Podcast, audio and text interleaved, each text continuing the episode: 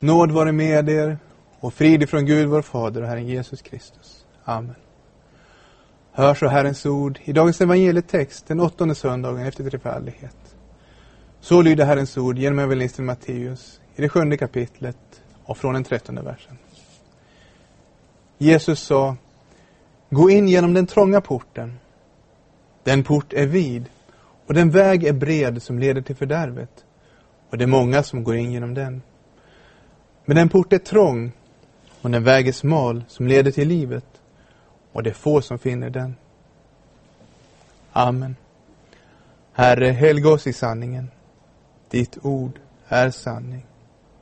Amen.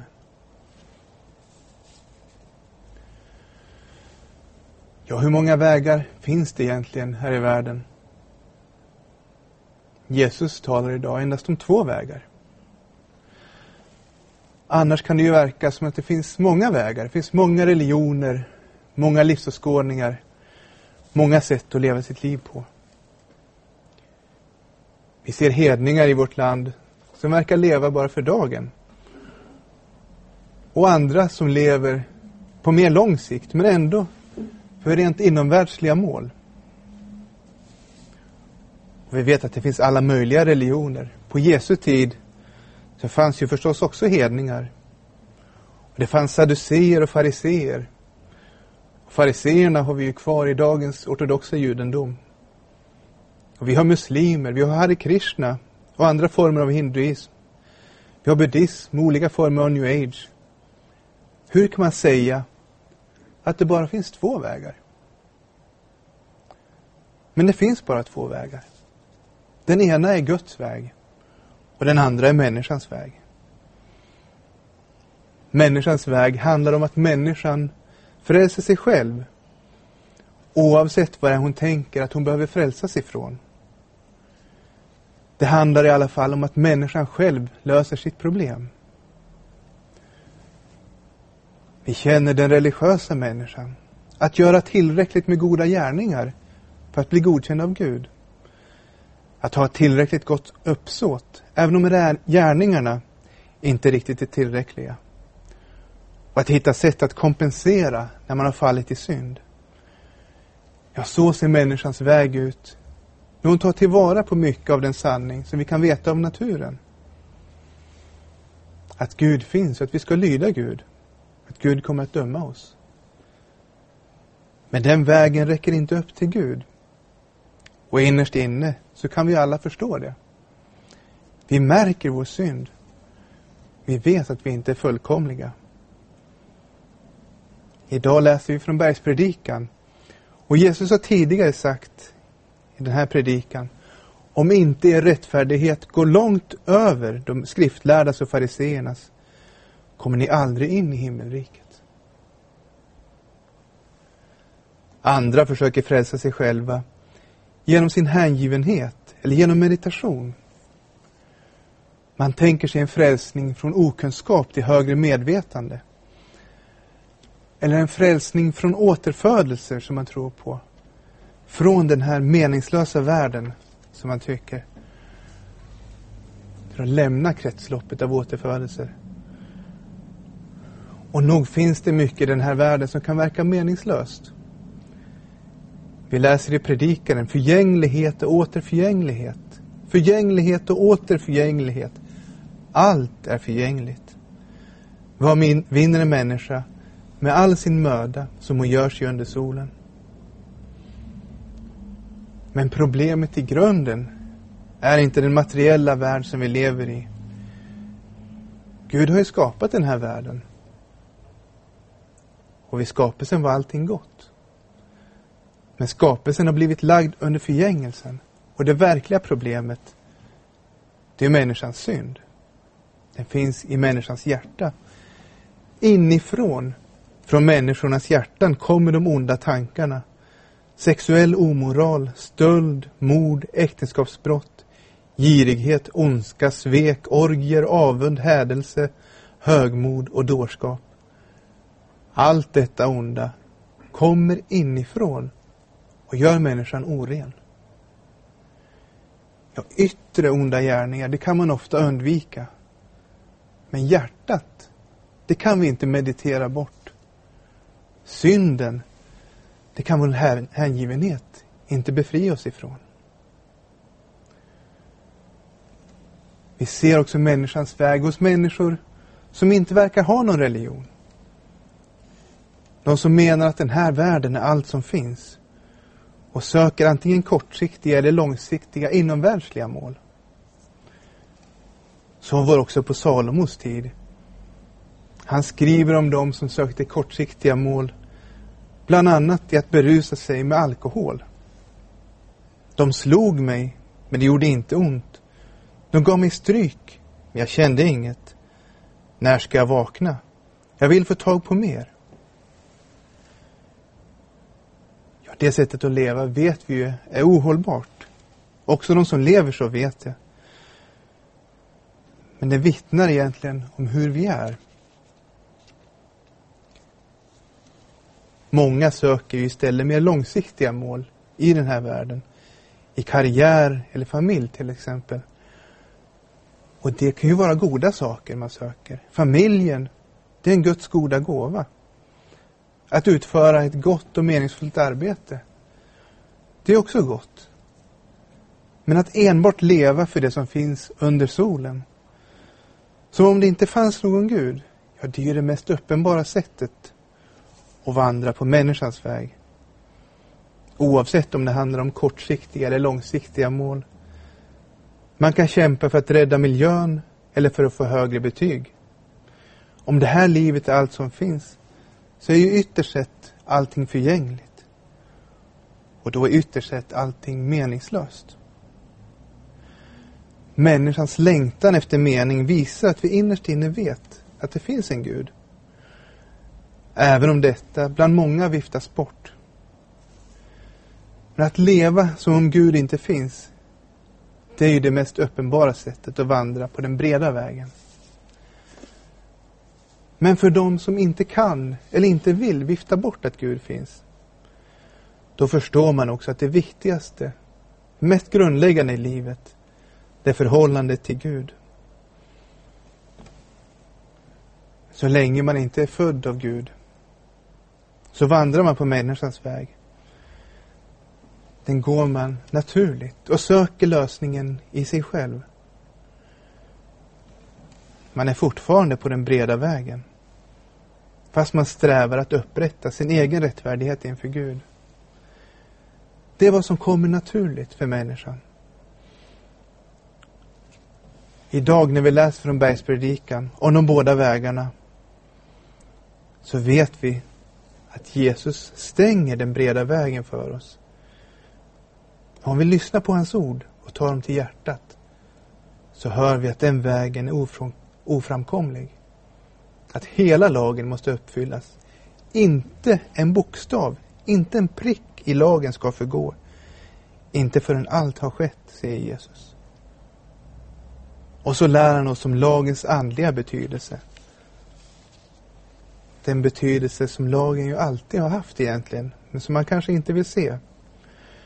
Du ska inte mörda, inte med handen, men inte heller med dina ord eller i ditt hjärta. Du ska inte begå äktenskapsbrott, inte i handling, inte med dina ögon och inte i ditt hjärta. Ja, så blir lagen, som först kunde se ut som vägen till Gud, istället någonting som avslöjar hur vi egentligen är, vad som finns i våra hjärtan. Och vi ser att den väg där människan är lösningen, det är en väg som leder till fördärvet. Guds lag gör oss inte rättfärdiga, utan visar att vi behöver en annan frälsning. En före detta farisé, han kan skriva om de som fortfarande är kvar på den självfrälsande vägen. Bröder, mitt hjärtas önskan och min bön till Gud för dem är att de ska bli frälsta. Jag kan vittna om att de har iver för Gud, men de saknar den rätta insikten. De känner inte rättfärdigheten från Gud, utan försöker upprätta sin egen rättfärdighet. Och därför har de inte underordnat sig rättfärdigheten från Gud. Kristus är lagens fullbordan. till rättfärdighet för var och en som tror. Och den enda vägen som är framkomlig till Gud, den går genom den smala porten. Inte att vi själva uppfyller Guds lag, utan Guds väg har Gud själv öppnat för oss. Jesus Kristus kom för att frälsa oss, och han säger: jag är porten. Den som går in genom mig ska bli frälst. Han uppfyllde hela Guds lag, den lag som han beskriver i bergspredikan. Han bar hela straffet för vår synd. När han talar om att hela lagen ska uppfyllas, så vet vi att alla goda gärningar som lagen kräver och alla offer som lagen föreskriver uppfylls i honom. Han har genom sitt kors öppnat vägen för oss. Vi läser att där synderna är förlåtna behövs inte längre något syndoffer.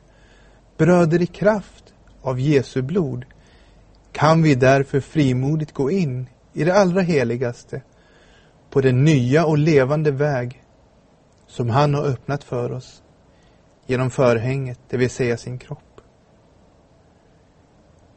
Ja, den smala vägen som leder till livet, det är att vandra i tron på Jesus Kristus.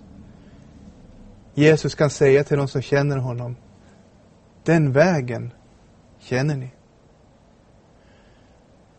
Men när Gud har fört in oss på den smala vägen, så vill han också behålla oss på den vägen.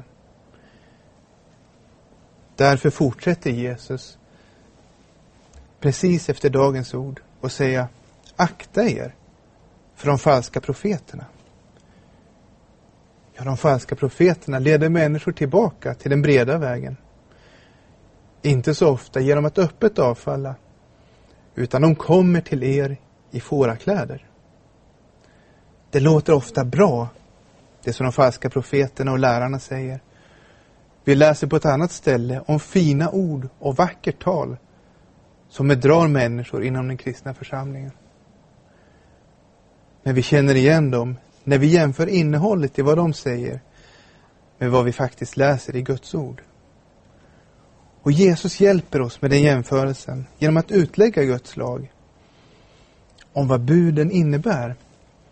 Om att inte mörda, inte begå äktenskapsbrott, inte svära falskt, att älska sin nästa och så vidare. Någonstans på vägen så sänker de falska lärarna kraven i dessa bud. Det räcker med att man gör sitt bästa. Det räcker med att man har den goda viljan. Om människan gör sin del, så lägger Gud till det som saknas. På det viset talar man. Och så vänder man ju allting upp och ner. För att hållas på den smala vägen måste man få höra Guds lag som den står. Och därför varnar Jesus för falska profeter. De som låter människan upprätta vägen till Gud. Eller som lär att när vi väl har lärt känna Kristus, så är det sedan vår laglydnad som gäller inför Gud. Jesus kallar de som lär på det sättet för laglösa. De har ju röjt undan Guds lag, den sanna lagen. Trots att de kan ha många bud och lägga mycket fokus på vad vi ska göra i sin undervisning. Vi behöver inte bara känna igen de falska profeterna utanför oss. Vi behöver också känna igen hur våra egna hjärtan vill dras mot den breda vägen. Jesus lär oss att vi ska se vad som finns i våra hjärtan. Han påminner oss i bergspredikan om att vi ytterst sett inte kan tjäna och förtrösta på mer än en herre.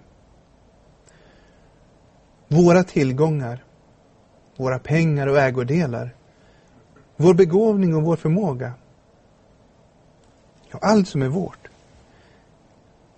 Det är inte där vi ska lägga vår förtröstan. Ingen kan tjäna två herrar. Och när Jesus har förklarat detta, så styrker han oss i förtröstan på Gud genom att uppmana sina åhörare att öppna sina ögon. Se på himlens fåglar. Se på ängens liljor. Ja, överallt ser vi Guds omsorg om sin skapelse. Och ändå kan också en kristen bekymra sig över morgondagen som om den låg i hans hand. Ja, också en pastor kan bekymra sig på det sättet. Så lite tro ni har, säger Jesus. Ja, så leder han oss tillbaka till den smala vägen så att vi inte går vilse.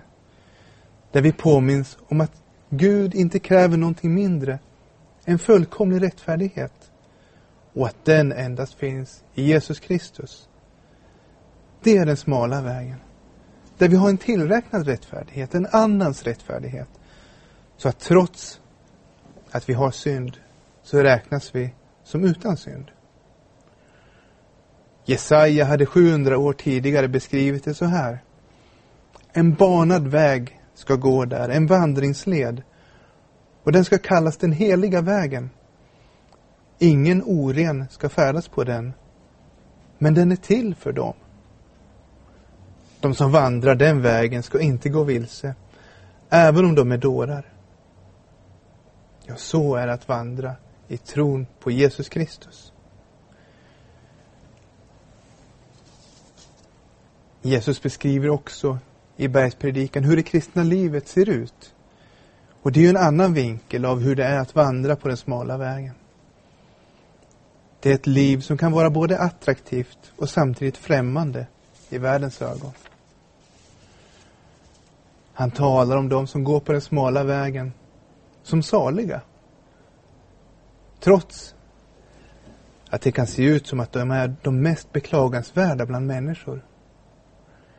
De sätter ju sitt hopp till någonting som vi inte kan se och ta på. Ja, även om Gud har gett oss sånt som vi kan se och höra och ta på för att styrka vår tro. Men vi ser inte löftets uppfyllelse. Vi hör det. Vi får det bekräftat i sakramenten. Med vatten och bröd och vin som vi vet är Kristi kropp och blod. Men för de otroende så ser det inte mycket ut. Och inte heller vi som vandrar på den vägen ser särskilt mycket ut. Saliga är de fattiga i anden. Saliga är de som sörjer. Saliga är de ödmjuka. De är saliga för att de tillhör himmelriket. De ska bli tröstade. De ska ärva jorden. De vandrar på den väg som profeterna vandrade. Profeterna som blev förföljda. Man ljög om dem och hånade dem för rättfärdighetens skull. Ja, det är den väg där vi inte ger eller ber eller fastar för att människor ska se oss. För vi vet att Gud ser, hör och vet. Och vi känner Gud genom hans son. Ert liv är dolt med Kristus i Gud. Vi får därför be: Gud, bevara oss i din son, på din väg, genom ditt ord och din ande. Amen.